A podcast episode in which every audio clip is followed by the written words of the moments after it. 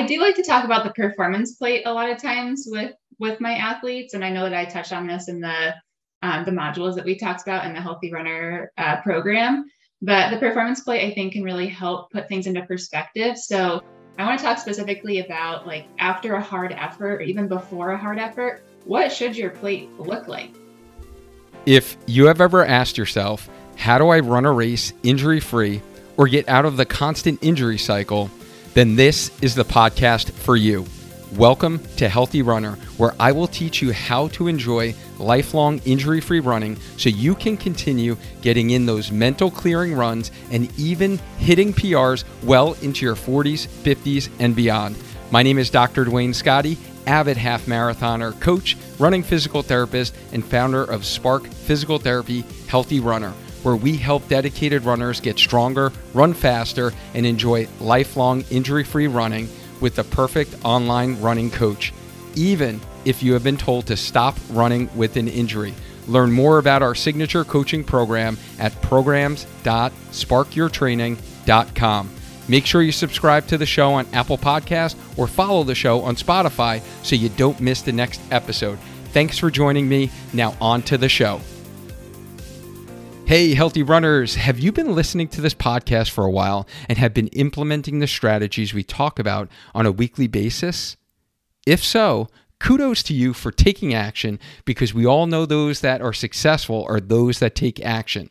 However, I do talk to many of you runners and you guys are trying to implement the strategies. Maybe you've seen some exercises on my Spark Your Training YouTube channel, but you're just not sure if that is exactly what you should be doing depending upon your situation. So, if you're looking for clarity and focus in order to be able to collapse time so you don't have to figure it out all by yourself. That is exactly what we take care of with our team of experts in our one on one personalized run coaching program to get you stronger and faster so you can enjoy lifelong injury free running. What do you get when you sign up for the Healthy Runner coaching program? You get 16 weeks of one to one run and strength training, coaching, and accountability. You get strategic one on one deep dive coaching on a monthly basis. You get focused feedback on your training on a weekly basis. You get the strength program for running resource library and you get lifetime access to that. You also get an online, personalized, structured run and strength plan. You get a community of like minded runners, and then access to our trusted Healthy Runner coaching team made up of certified run coaches, a physical therapist, a registered dietitian, and personal trainers and fitness instructors. If you are interested in seeing if you are a good fit to work with myself or anyone on our team, then just head to sparkyourtraining.com forward slash coaching. Check out the behind the scenes video tour of the program and hear from runners just like you who have been through our program before. We would love to provide you the clarity on what you should be focusing on in your training, whether it is getting stronger with strength training, the specific types of runs you should be doing, or the nutrition you should be fueling your body with for those runs. If you're ready to get the support and accountability you need to take action and put the work in, then I would love to hop on a call with you to see if you're a good fit for a one on one healthy runner coaching program. Just head to sparkyourtraining.com forward slash coaching and get signed up for your enrollment strategy call with me today.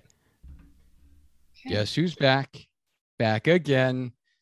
Hey guys, what what is going on? Uh, we're talking about how to fuel properly for your marathon. Um, so, are you running a marathon soon, or is running a marathon on your bucket list, but you really haven't figured out how to fuel properly, um, and it, it's kept you from running a marathon? our healthy runner registered dietitian brooke Zarnecki is back back again and she is going to tell us all about the best ways to make sure that you are properly fueled for your big day um, she's going to really break down what to do the weeks before during the marathon post marathon and how to avoid the dreaded wall that so many runners um, unfortunately fall uh, victim to, uh, as did I during my uh, first marathon.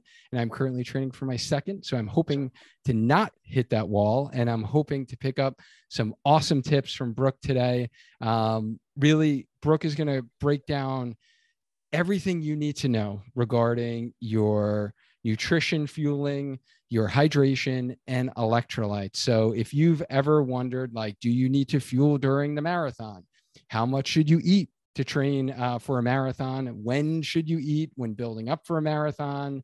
Um, what should you not eat uh, when running a marathon? How many gels should you eat during a marathon? How much fluid should you drink? Uh, do you need electrolytes? And how do you get in those electrolytes? Um, we're going to be covering all of that during today's episode. Um, for those of you that don't know, Brooke Zarnecki is our reg- uh, resident healthy runner, uh, registered diet- dietitian, nutritionist, and um, she provides some serious value within our Healthy Runner Facebook group, as well as our one on one personalized Healthy Runner coaching program, um, and has created some specific modules in how to nourish your body as a runner. So, uh, Brooke, thank you so much for coming back on the show for your fourth appearance on the Healthy Runner podcast. Welcome. Yeah. Thank you. I can't believe it's our fourth episode, but it's always fun to be here yeah, time flies when you're having fun. And for those who are uh, new to our audience and haven't checked out the other three episodes that you've been on, uh, can you just give them a little brief uh, background on who you are and what you do? Yeah, so my name is Brooke Zarnecki. I'm a registered dietitian, and I help runners fuel not only for running, but also for their life. Because if you're not fueling your everyday life, you cannot be fueling your runs. So I teach clients how to do this, runners how to do this every single day and do it in a non-restrictive way. Because you know if we're restricting our food we're not having a healthy relationship with food and likely not having a healthy relationship with running. So i'm all about embracing a positive relationship with food and your body. And we do that through eating nourishing foods that taste good to us. So that's that's what i do. I love your mindset, and a lot of our clients really resonate with your message. And I've gotten such great feedback in your previous uh, podcast episodes um, for those of you who want to check out some of those kind of previous episodes, um, you're going to want to check out episode 87 on the Healthy Runner podcast, um, in which Brooke talked about what you need to know about um, REDS or RED um, S and running. Um, so relative energy deficiency syndrome, um, as well as she shared in episode 107 for nutrition, uh, running nutrition habits anyone can do. And then in episode 119, uh, this was really great because it was the nutrition basics for running. Uh, and that one was super helpful uh, for many of our runners in our community. So I would recommend you all check out those previous um, deep dives that Brooke has shared all of her knowledge um, with us and how we can nourish our bodies um, as runners. So, just kind of a quick uh, recap, um, because for those that don't know, what uh, state are you in or that you currently reside in? I currently reside in Alaska, in Anchorage. So it's it's been a blast, but it's it's a little bit chilly here in August. So it's like mid 50s and rain for like the last three weeks, which I'm sure many of you are dreaming about if you're like living in a a southern state or a hotter climate. um, I but I am like wishing I had more sunshine right now, but that's okay.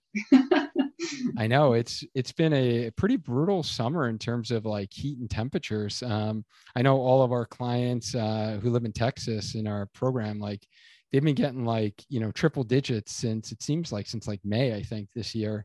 And um, you know here in the Northeast, actually, I think today I saw this morning um, was the first day in I don't know like 40 something days that the temperature went below I don't even know, 80 something degrees. So yeah, we've had a pretty warm uh, winter and we had a very like hot stretch of humidity here in the East Coast. And um, last week when I was on vacation in Turks and Caicos, which was absolutely amazing, um, and running in dew points of 75 degrees, which is like right on that threshold of being like pretty dangerous. And luckily I only had easy runs on the calendar, but it was super humid, super hot, super sweaty. And then I saw your post of your uh, trail hike that you did, uh, full day like hike that was just, um, you know, cold and rainy and you were like freezing. And I was like, wow, this is like totally different uh, than, you know, than the uh, climate that I was in. So,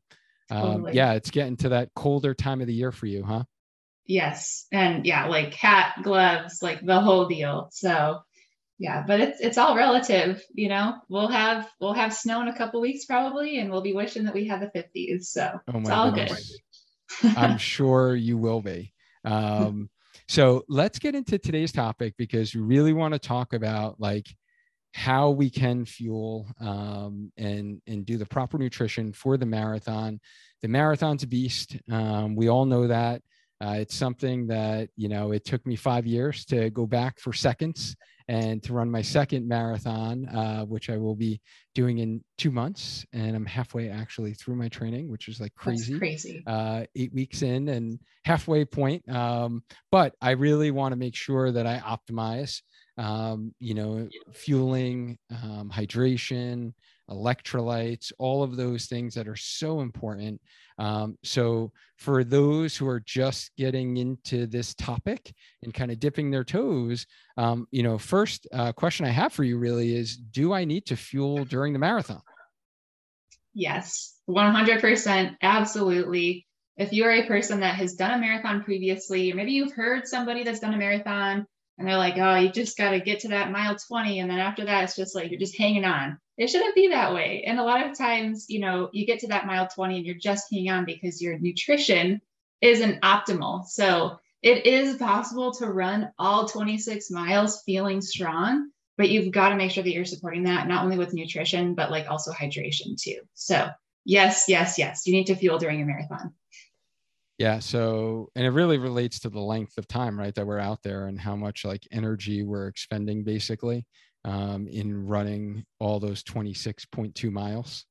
Totally. Yeah. So, what, you know, the amount of fuel that you need is completely different than the amount of fuel somebody else needs. And, you know, we're going to, we'll definitely dive into that. But yes, it, it is all time dependent. It's based on your body and all of what you need, weather to like lots of different variables. So, I'll try to keep it simple for you all today and really give you tangible tips to at least give you a starting point.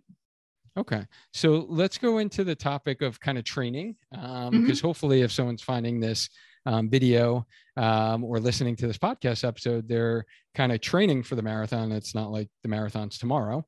Um, so, you know, how much should I eat when training for a marathon?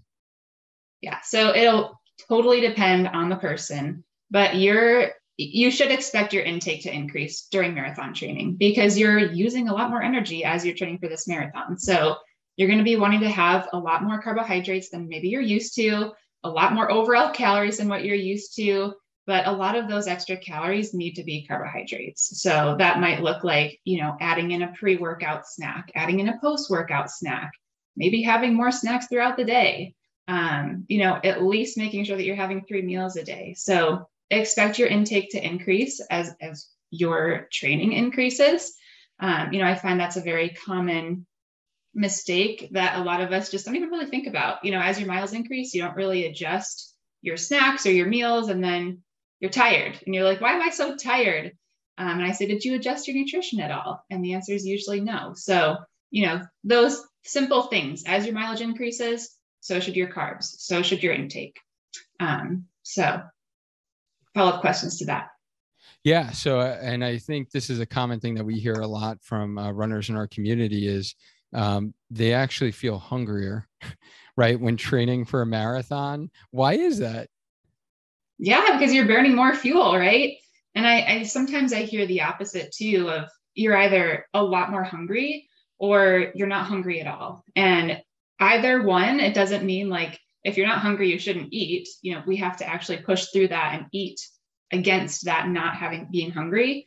Um, but to me, if you're not hungry during marathon training, that means that you're really in underfueling territory. And on the opposite spectrum, if you're hungry, we've got to feed into that and we've got to listen to that and eat more. So on either ends of the spectrum, you've got to eat more. Um, so don't be afraid to include more into your training. You know, little things can make the biggest difference. Right. And it, it, I know myself personally, really, I've felt that, you know, after long runs, like I just went for a hard um, 16 miler the other day um, with some kind of, as Coach Lou calls it, some spice in there with some marathon yeah. pace uh, miles. And I know that, you know, when I got back, I like wasn't hungry at all. Why are we not hungry like after a long effort when we're doing these long runs or even like after the race because i've noticed mm-hmm. that even the half marathons when i go out there hard effort it's not like you know you like immediately get off you get your medal and then they like shuffle you over to like the food tent and you're like I really don't want to eat right now. I'm like Totally. totally not hungry. Like, why is that? Yeah, exercise naturally decreases your appetite and those hunger hormones. So when you are running, I mean, if you think about running just like in general, you're putting a lot of stress on your body. And when your body is under a lot of stress, you're just not going to be hungry. So it is completely natural for your body to not be hungry after a long effort, after that long run, after that race. You've just put your body under a lot of stress. So it's actually totally normal for you not to feel hungry after a run. But that doesn't mean that we shouldn't be fueling after and you know waiting hours and hours because then you're not getting that recovery that you need and you can probably feel it, right? Like if you don't recover properly after that long run, it's like hours go by and then you suddenly just get slammed with that hunger and you're like, oh my gosh, I need to eat everything right now.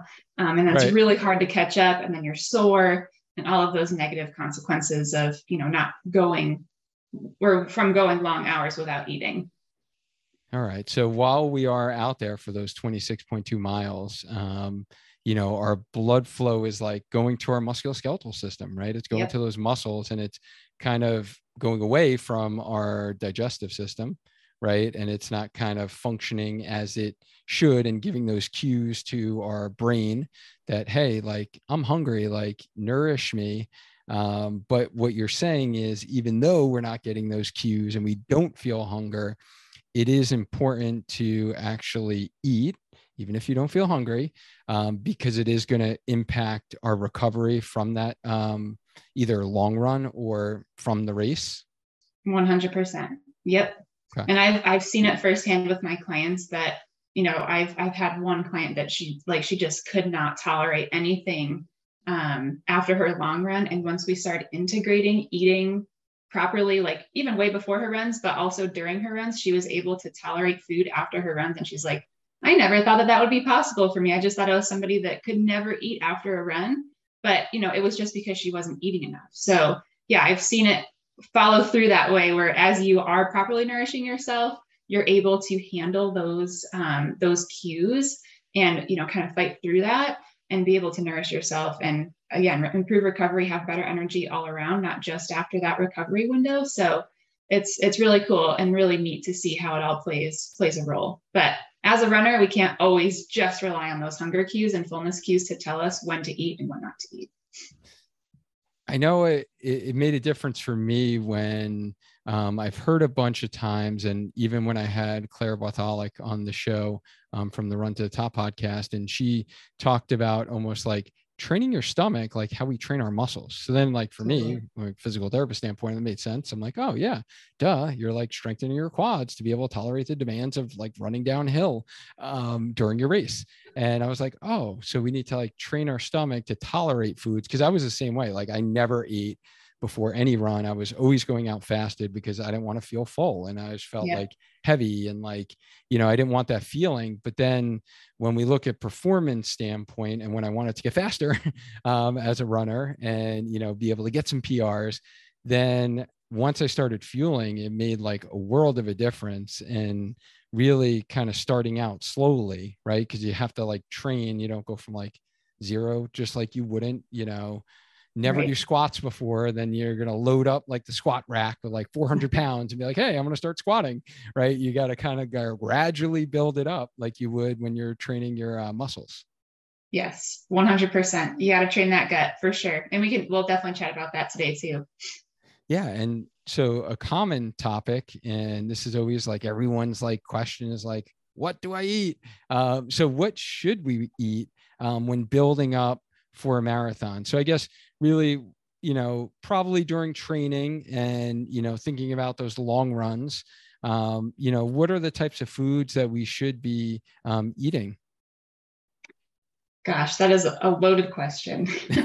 uh, I'll, I do like to talk about the performance plate a lot of times with with my athletes, and I know that I touched on this in the um, the modules that we talked about in the Healthy Runner uh, program. But the performance plate, I think, can really help put things into perspective. So I want to talk specifically about like after a hard effort or even before a hard effort, what should your plate look like? Because I know it's just so confusing. You can look up all these meal plans and you're like, well, I still have no idea what to do. So, one really tangible thing to take away is before a hard effort, after a hard effort, or even on a day where you're like, I just feel really depleted. I feel like I need more. When you're looking at your plate, I want you to imagine half of your plate being carbohydrates. So pasta, rice, any sort of bread, grain, um, you know, fruit, potatoes. Half of your plate should be carbohydrates. A quarter of your plate should be protein. And then another quarter of your plate can be a fruit or a vegetable. So, what happens when we're marathon training is that level of carbohydrate increases. So, you know, on a on a day that maybe you're not working as hard, that those carbohydrates are going to decrease a little bit. But on the days where you're really putting full effort out there, it can be really helpful to just have a visual to imagine like what what what should I be eating? So I hope that helps a little bit, gives some perspective. Um, but but the the big idea there is that the carbohydrates essentially increase as your training increases. All right. So just like your shirt says, in my shirt, carbs give me spark. so Brooke and I both are repping the new the new uh, merch, uh, um, our healthy runner merch. Uh, we got some great t-shirts. Uh, shout out to uh, Shauna from Stiletto Running, uh, who's provided us with some bang up, very comfortable t-shirts. We were talking about so that comfy. before and such a great message. Um, it's all about the carbs, right? The carbs are going to give us our spark. I've heard, you know, some of this fat adapted stuff going around and, you know, low carb diets and, um, you know, all of that. Um, but everything that I've learned from you and other registered dietitians is that the carbs are going to be the most efficient energy source, right? For totally. performance. And, and another thing that I heard that I thought was kind of interesting is that the whole fat adapted thing number one i don't know if this is true you tell me but what i did uh, hear and or learn or maybe learn is that it does take an extremely long amount of time. So it's something like kind of like that topic of heart rate training that we were talking about with denny um, in the last um, or two podcast episodes ago that it, it's you got to be patient and it takes a really long time. And then i did hear um, something about like it really depends upon your genetics and not like everyone can become like fat adapted and utilize fat for energy. I don't know. Anything any any insight you can add into that at all? I mean the bottom line is that fat adapted running you're asking your body to do something that it's not genetically programmed to do or physiologically programmed to do. So you're just making your body work a lot harder for something that it can already do if you just eat carbohydrates. Um, and the genetic piece may have something to do with it but we are so far off from knowing you know like how to eat for your genes at this point that I, I really we can't even like bring it into the conversation just because we just don't know a lot about it yet. I mean i think that eventually that will be huge but we just don't know at this point. Like the nutrigenomics of everything is just so new. Um, but you know at this point it's like why make your body work harder for something that it already it already does when you eat carbohydrates so that's my argument for that. And you know, if somebody feels great on fat adapted running, I'm not here to like tell them not to do it, but for the majority of people, it's not going to work. Mm-hmm. Okay. All right. And you know, you talked about kind of that that plate of being pretty much from what I um, gathered there, carbs should be like 50%, right? Of that like performance plate. Yep. So that that would be like, you know, how much um, you should do and um, you know, are there kind of go-to carb sources that you like to recommend for your runners? Or, you know, what should marathon runners not eat? Is there anything they should avoid or really may cause some either GI discomfort and or is not going to be the best fuel source? The only so I don't believe that any foods are off limits. But the common mistake that I see with a lot of runners is they're loading up on really high fibrous foods and that is causing them to be extremely full. So then they're actually under fueling because they're filling up on fiber and not filling up on nutrient or calorie dense foods. So, for example, like sometimes I see um, my plant based athletes, they will have like protein pasta with a whole bunch of fiber in it, and then they'll have lentils, and then they'll have a big old plate of fruits and veggies. And that's just a lot of fiber. So they're eating a lot of volume of food, but they're not eating the calories that they need to support their training. So I'm actually recommending a lot of the time, like, hey, I, I love that you love your fruits and veggies, but let's dial back on those a little bit and let's add in some simple carbs. Like let's add in some white pasta, some white rice, and then let's add your veggies to that. But we don't need to be having like all of these um, nutrient, mineral dense foods every single time. Like we've got to have a good mix of both so that you get your energy or calories that you need to support your training. Um, as well as you know your vitamins and minerals and all that good stuff from your fruits and vegetables but that's the common the common mistake that i see and that's why i bring the performance plate into it because you can see that like majority of what you need is just we need calories um, first and foremost and then we've got to worry about the balance and the things later on so does that make right. does that make sense?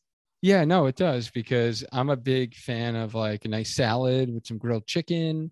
Um, and I think most people would feel like, hey, I'm eating healthy, right? And mm-hmm. hey, I'm training for this marathon. Like I'm doing a healthy habit and I'm running consistently. So I got to eat healthy, right? To complement my sport or my running and if you're not keeping aware that hey like i really don't have any carbs that are giving me energy in this plate um, so are there things that you recommend to add to that salad? Let's say um, that can give you some kind of little bang for your buck a little energy kick um, from a carb standpoint to give that spark? Yeah. So add you know add leg add lentils add legumes add a piece of bread, add two pieces of bread, like just have some toast on the side or something. But you know, oftentimes I am recommending that people like add some pasta to their salad, add some rice to your salad. Um, just adding some more nutrient or calorie density to those salads will really, really help. And a lot of times bread is really easy to eat. So a lot of times my my runners will do like a baguette or two pieces of toast, a bagel, something like that to to bulk up the calories in their salad. Because yeah, salads are great, but if you find yourself hungry like an hour later, that wasn't enough for you. So, right. Is quinoa a, a good energy so- source? Yes. Okay. Quinoa would be wonderful to add. Thank you for, I forgot that. That's a really easy one yeah, We've been, we've been adding sense. that in our salads. like it doesn't feel like it's too much food, you know, so you're not mm-hmm. like super full, but um, yeah, we've been adding that in our household. Um, yeah. Yeah. So how about, you know, during our long runs and actually um, fueling during the marathon. Um, maybe even if you can just share like what are your best recommendations before the race. So, you know, wake up that morning, um, race morning, and then we could talk about like nutrition wise during um, the race itself and like if gels is something you recommend, how many gels, you know, should you eat during the marathon? Mm-hmm. Yeah, so morning of the marathon, don't do anything differently than you did while you were training. So, as you're training for your marathon, you're not just like running and training for your runs, you're also like really training your nutrition as well. So, what you're doing throughout training just needs to translate into race day. You don't need to do anything different on race day, but a lot of common uh, pre race items are things that are really carbohydrate dense with maybe a little bit of protein we don't want a very high fat meal right before you go out on your long run or your your race. It's just going to sit heavy in your stomach cause cramps the gi distress that we all dread during the marathon right? So you know good examples might be a big bowl of oatmeal with some peanut butter or oatmeal with a little bit of a protein shake on the side. Um, a bagel with cream cheese a little bit of cream cheese or a bagel with peanut butter maybe with a piece of fruit um, you know some toast with a piece of fruit before you head out. So carbohydrate heavy, um, that is easily settling in your stomach. So nothing too heavy, nothing that you know causes GI distress. Um, probably a little, you know, don't have a lot of dairy before you go out on those on those long runs, those marathon race days. Um, so yeah, stick to your oatmeals, your bagels, your toasts, pancakes, you know, carbs. the yep. theme of this episode should be carbs. the title of the episode is now carbs. Uh, yeah, so they're going to digest easily. This is not the time to have like the whole wheat products, the whole wheat bread, um, and anything that's going to be slower digesting that has a lot of fiber. Um, I know my go-to for race morning is oatmeal um, with a banana. I'll have some of my UCAN um, almond butter in there in my oatmeal itself. So getting a little protein, very little bit of, you know, fats in there, but usually I'll just do like a tablespoon in there. Um, but yeah, that has worked out well. I know some people love oatmeal, some people don't love mm-hmm. oatmeal. And some people like love the bagel or love the toast with peanut butter on it. Um, it seems like bananas, if someone eats bananas, I know there's a couple of people who just like have an aversion to bananas. I think Coach Cat is one of them. Um, but yeah, like that seems to like digest easily for most people. It seems like if I had to say like one food that's like a staple by runners, I feel like it's like the banana. Yes. So easily digested. It's low in that fructose, which can sometimes cause that GI distress. Um, so it's really, yeah, super versatile. You can have it. It's easy, you know, before, after, it, it's just great. So bananas are super popular for that reason. They just, just get on the gut. So for, for most people, not all, but, and right, so, the thing that we, oh, sorry, Duane, but the thing that we haven't talked about before that I forgot to mention was um, electrolytes. It is a good idea to load up on electrolytes like the morning of your marathon. So whether you like, you know, whatever electrolyte product you like to use, have that in a 16 ounce glass of water and you're going to preload your electrolytes perfectly for your race. So that's another thing that I absolutely recommend that definitely can step up your game, you know, just just a little bit, but just enough where you're like, that was great. So hydration uh, the, the morning of is also equally important. Okay. Yeah. So we're definitely going to kind of get into hydration and electrolytes maybe a little separate, but I love that you added it in that we're going to do that before the race itself and kind of preload. This episode is brought to you by UCAN. UCAN Nutrition is powered by Superstarch and it delivers that steady, long lasting energy without the spike and then the crash. I had to take a moment to spark off this episode and share the exciting news of their long awaited energy gel called UCAN Edge. UCAN Edge represents a quantum leap in how runners will fuel for their long runs and their races.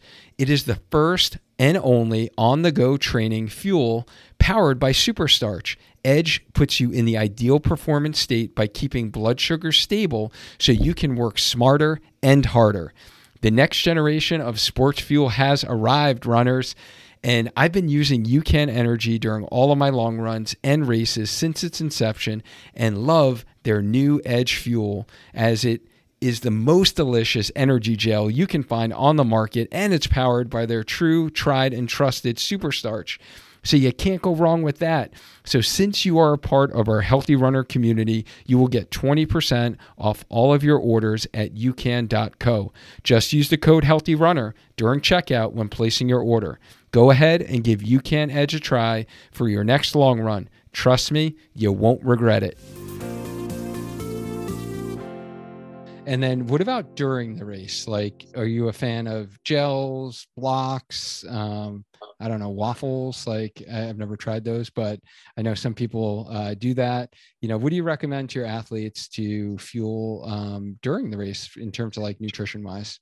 Mm-hmm. So, a lot of my athletes use gels, they use goos, but some of my athletes can't tolerate those. So, really, it's going to depend on what you know that you can tolerate. And again, that takes that training, that practice during those long runs when you're training up for your marathon. So experiment with those and know what works for you. Don't do anything different on race day, but you know, know if you like the gels, know if you like the chews. You know, some people are like, I can barely breathe when I'm, you know, munching on a chew. So it's so much more than just like what your body can tolerate with your gut, but also the feasibility of you eating it. I know for me personally, I cannot chew and run and like, yeah, it's just too much for me. So I've got to do the gel.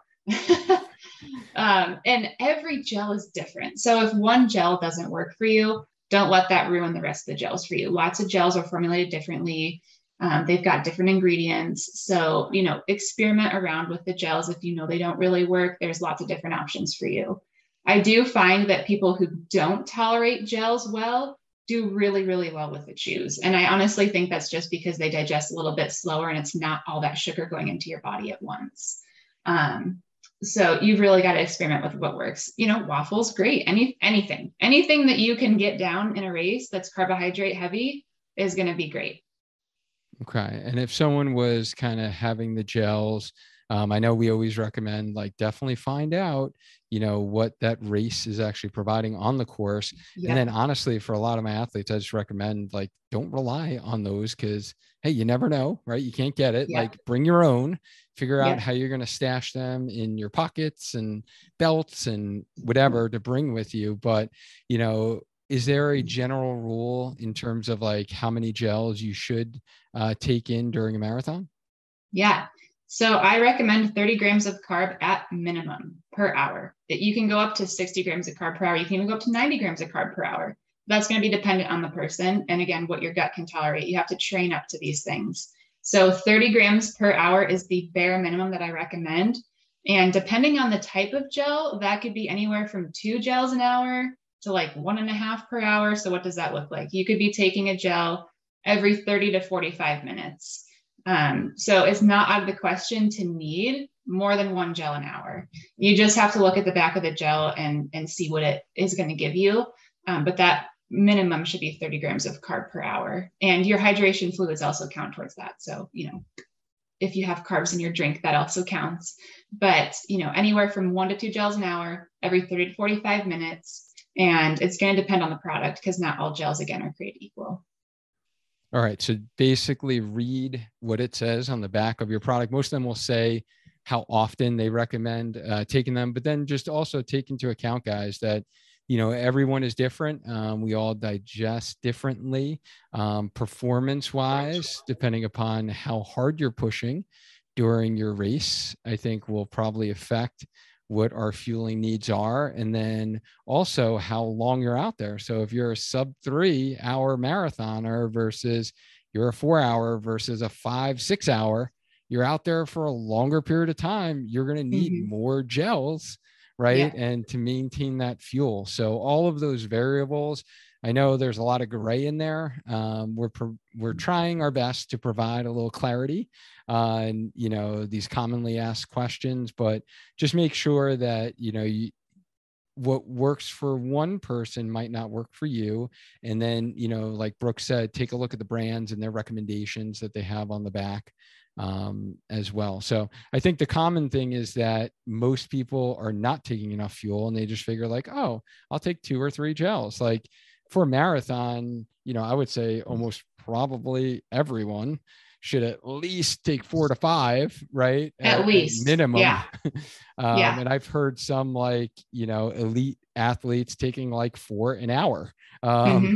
So, yeah, if they're doing it, and not that we should always compare everything to the elites because we are are recreational runners, right? Um, but you know, I think a common mistake is that we're not fueling enough. And I think a common mistake I see a lot in athletes is they didn't think they needed it because they felt yes. good in miles one through 10 of the marathon. They felt great. They didn't need any fuel, they weren't hungry, but yeah. it's a matter of it's going to catch up to you, right? So you almost yes. have to take it even if you're not hungry, even if you're not feeling fatigued.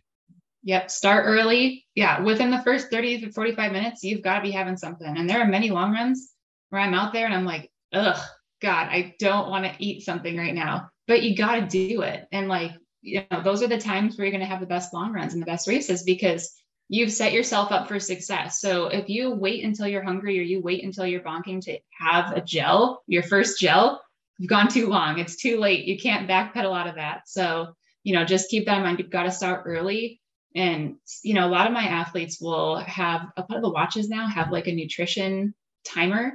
So you can have it go off. Like you can set it, you know, remind me every 15 minutes to take a sip of water, remind me every 30 minutes to take my gel. And there's like a little timer that goes off. So, you know, technology can be useful in that sense. So you're not, you know, constantly looking down and checking. But yeah, start early.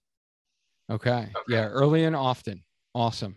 Super helpful. So let's switch gears a little bit to hydration. Um, I feel like this is probably a stupid question, but hey, you never know. Um, do I need to hydrate? Like, because I know a lot of people don't hydrate for a 5K and a 10K, but do we need to hydrate um, during the marathon and why? Yes. So definitely hydrate before the marathon and during your marathon. Um, but you know, the key here again is not to overdo it. it. It's a delicate balance, right? Because you can overdo your hydration and you can also underdo it. So really what I recommend is adding electrolytes. So, you know, that 16 ounces before you get out, add your electrolytes to that. You're going to preload a little bit of sodium. And the reason why we add electrolytes is because it helps us, it helps the electrolytes in the water get into our system. So I don't know if you've ever had a time where you're out there running, you're drinking water, and it's just sloshing around in your stomach, and you're like, oh God, this doesn't feel good. It's just sloshing around. By adding electrolytes to that, that's going to help mitigate that effect because the the water is able to be absorbed into the gut a little bit easier. So that's why we add electrolytes. Um, now, for during during the marathon, while you're hydrating, on your long runs, while you're hydrating, trying to make an emphasis, you have to be practicing these things. Um, you you want to take small sips every 15, 10 to 15 minutes, um, so that you're not overloading your gut all at once. So, you know, if you're, I I recommend doing the handheld water bottles versus the um, bladders because then you can keep track of how much you're drinking. So at bare minimum, I tell my athletes try to aim for 16 ounces of water an hour. And some people that might be like a ton from what they're doing right now. So if that's you, you know, don't automatically just start chugging water on your long runs.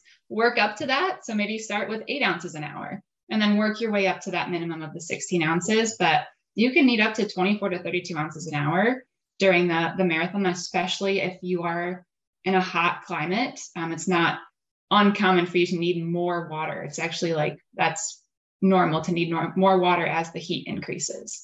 Um, so every, you know, 10 to 15 minutes, take a couple of sips, make sure you're keeping track of how much you're doing and definitely add those electrolytes in because it's going to help prevent that sloshy stomach feeling. Yep. And yeah, we even recommend to a lot of our athletes, um, you know, walk those water stops because it's more important for you to actually get the water in your system than yeah. you get like a tiny sip and the rest splashes all over your face and then you get all short of breath you mess up your stride anyway and now you're like panicking because you know you you lost you know the pack that you were running with um, so i highly recommend i do at pretty much all my half marathons now is you know pretty much walk take some steps get the water in me throw the cup and then boom i'm back off you know get back in my pace back in my groove um, yeah. but yeah taking that before you definitely before you feel thirsty right is super important because it's almost mm-hmm. too late at that point right yeah it is so it is so hard and i know this because i again i've struggled with this all summer it is so hard to take that first sip within your first two miles but it's like it is so worth it it's to pay it's so like just pays off immediately um, you've got to stay on top of it and like just force yourself to do it. But every just little sips. You don't need to take big sips. Just little sips every you know 15 minutes will make such a big difference. And I definitely feel that my half marathon that I did a couple weeks ago. I was like trying to run, trying to drink the water, and I was like, why didn't I just bring my own stuff? Because um, I wasn't getting enough, and I had a lot of GI distress. I didn't feel good towards the end. So you know, mm-hmm. it's it's always a learning curve. It's always a process, but really important to stay on top of it.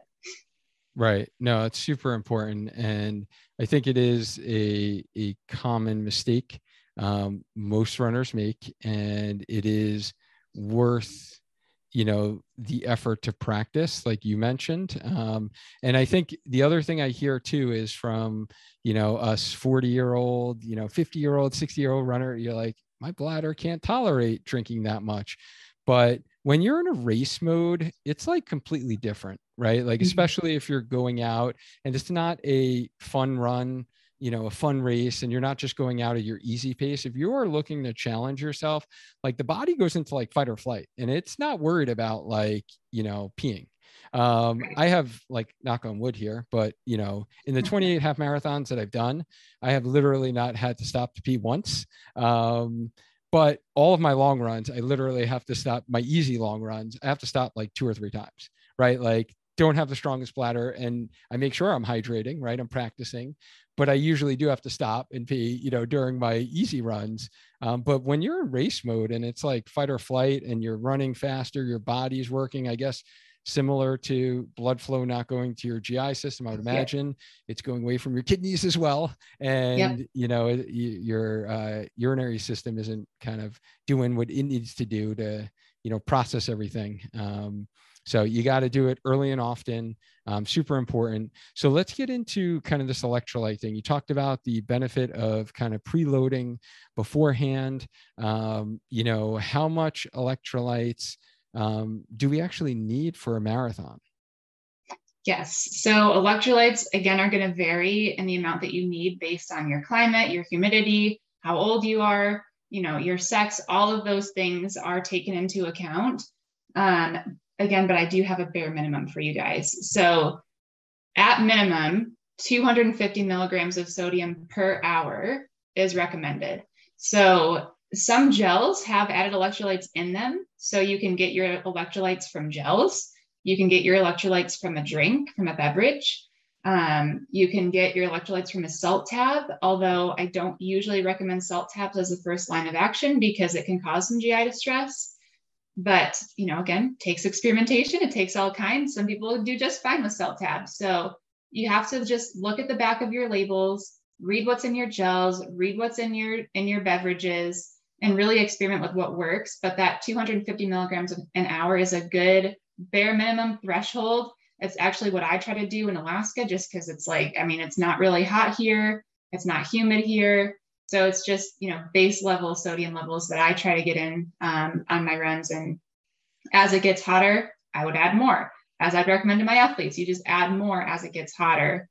Um, and that's where that careful consideration of working with a dietitian can come in to help you just really like nail it in just that fine bit more. It just, it can make such a big difference. So, um, minimum, the sodium is the most important, and 250 milligrams per hour. Okay. And yeah, I think that was the biggest uh, mistake that I made personally on my first marathon attempt, uh, in which I did hit the wall at mile mm 20 and was in extreme pain from cramping calves on both sides, quads, hamstrings, every muscle group was cramping up. Um, and my whole body was covered in white powdery salt, and my lips like tasted all salty. Um, so I was losing it all in my sweat. Um, so it does matter um, also on like how sweaty you are as a salt, uh, how salty you are uh, as a sweater, right? As we yeah. sweat. So that there's some variability there. Um, but it is something that you definitely want to make sure that you supplement with um, during the race and find out again what's on the course, whether it's Nuun or Gatorade, and then find out too, like, is that having a lot of sugars in it? Right. Because if you don't practice with that during those long runs, that could seriously irritate. If every, you know, water mm-hmm. stop, you're doing like a Gatorade and you're doing a water, right? You want to yeah. make sure that you're practicing um, those as well and finding out what's on the course. And I would highly recommend that you guys practice that on your long runs. Yep. And if you can, I just always recommend carrying your own stuff. I know that, you know, for these bigger races like New York City, you're not allowed to have like a vest or anything. So, you know, you've got to kind of practice with what you have, what you're going to have on race day. But as experience from volunteering at a race this year, the um, the race director is like, don't don't like put all of the electrolytes in that they recommend. So like dilute the electrolytes. And I was like, oh no. Oh, but oh my good, goodness but like good to learn about, right? Because we're just assuming that we're getting, you know, what the what the package says. So don't assume that you're getting what the package says. Um, so if you can carry your own stuff, but I know that that's not always feasible. So.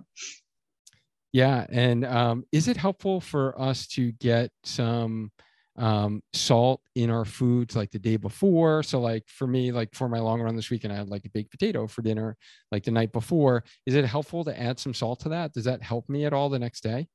Yep, it sure does. Okay. And that's why I recommend preloading with the electrolytes too, because that will help get you a little bit more salt um, in your system as well again another kind of thing like the carbs thing is like misconception because like you always been told like it's healthy not to add salt to your food um, but i find myself adding it um, a little bit as needed especially during these hot summer months um, yeah. or before uh, races as well and last question i have for you brooke here is what is your top tip I have a feeling I know what this is because I've, I've been hearing like a recurring theme uh, going on during our chat today. You know, what's your top tip for marathon race day nutrition?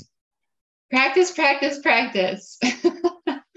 know your plan, know what works for you, and you know, don't veer from it. Like once you find something that works for you, don't don't get you know like googly eyed at like the next big product. You you got to stick with what works for you and practice. That's really the biggest the biggest piece of advice I have is just practice makes perfect, and you got to do do what works for you.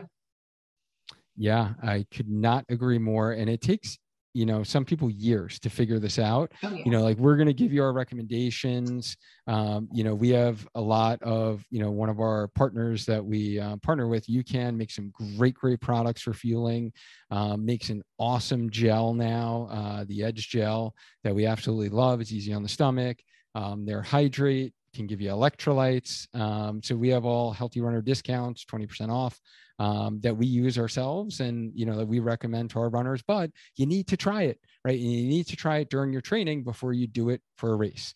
Um, i could not agree more. Um, thank you so much for bringing that up. And for those that are looking for some more like detailed guidance on race day even nutrition and tips we do have a full blueprint on 10 tips to crush your race which includes a lot of the nutrition and and hydration strategies that Brooke talked about today. So I will drop that link in the show notes um, as well. And um, yeah, Brooke, as always, like this has been such a enormous uh, pleasure number one to you know talk with you again chat with you but i really think that this is going to help provide some you know some concrete details on how to fuel um, you know for our marathons and the important things that we really need to look at um, for fueling. So thank you so much for coming on, as always.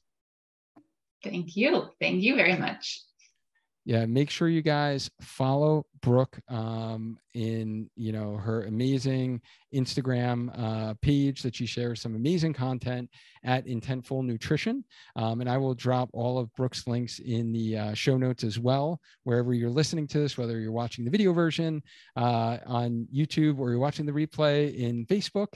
Um, you can check out all of brooke's awesome awesome value that she helps runners out and fuel. And I just love that you have the kind of total body mindset and um, are are all about making our our fuel performance and life um, better as runners. So thank you so much for all the great work that you do. And as always, runners, let's maintain a strong mind, a strong body, and just keep running. Until next time. Bye. Thanks so much for listening. And if you found this content valuable, here's four ways I can help you grow as a runner for free. One, grab a free copy of my Spark Blueprint at programs.sparkyourtraining.com. Two, follow my Instagram page at sparkyourtraining. Three, join my free group by searching Healthy Runner in Facebook. Four, subscribe to my YouTube channel at youtube.com forward slash sparkyourtraining. Five, leave us a five star review so we can gain access to more influential runners and bring those lessons back to you here. Don't forget, hit the subscribe button on Apple Podcast or the follow button on Spotify so you don't miss the next episode of Healthy Runner to help you get stronger, faster, so you can enjoy lifelong injury free running. Lastly, if you are ready to invest in becoming a lifelong injury free runner and want one on one structure, accountability, and support, from our Healthy Runner coaching team. Check out the behind the scenes video tour of our coaching program and the stories from many of our athletes who are struggling with the same sticking points that you are right now. Just head to programs.sparkyourtraining.com forward slash coaching. Thank you again, and I mean it from the bottom of my heart that I appreciate you for listening. Now go and crush your run today.